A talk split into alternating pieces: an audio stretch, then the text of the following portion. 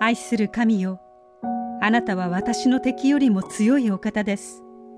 今日あなたの皆を掲げます。デイリーブレッドから今日の励ましのメッセージです。今日の聖書の御言葉。彼らが喜びと賛美の声を上げ始めると主は伏兵を設けてユダに攻めてきたアンモン人モアブ人セイル山の人々を襲わせたので彼らは打ち負かされた。歴代史第に20章22節。第二次世界大戦の時ヨーロッパ戦線の数カ所にユニークな配給がありました。国が恋しい陣営の兵士たちのために小型のピアノが空輸されたのです。金属部は通常の10%防水仕様の接着剤で組み立てられ防虫加工が施された特別仕様でした。荒削りで簡素でしたがふるさとの歌を歌おうと集まった兵士たちの士気を高める娯楽を提供しました。歌特に賛美の歌は信仰者が戦いの中で安らげる方法の一つです。ヨシャファテ王は侵略者が攻めてきた時この真実に気づきます。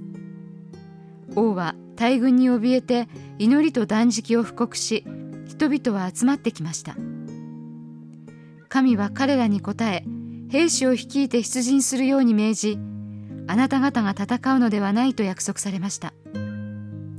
ヨシャファテは神を信じ信仰に基づいた行動をとりました。彼は歌う者たちを任命して兵士の前に行かせまだ見ぬ勝利を祝って神に賛美を捧げました。賛美の歌が始まると神は奇跡を起こして敵を撃破しご自分の民を救われました。私たちの望む時望む方法で常に勝利するとは限りません。しかしイエスは罪と死に最終的に勝つと宣言することはどんな時でも可能です。すでに勝利されたからです。私たちは戦いの最中でも礼拝の心で安らぐことを選べます。今日の黙想のヒント。今日その場所で神をどのように賛美しますか？イエスが勝ち取られた勝利の中にどのように自らを推し進めていきますか？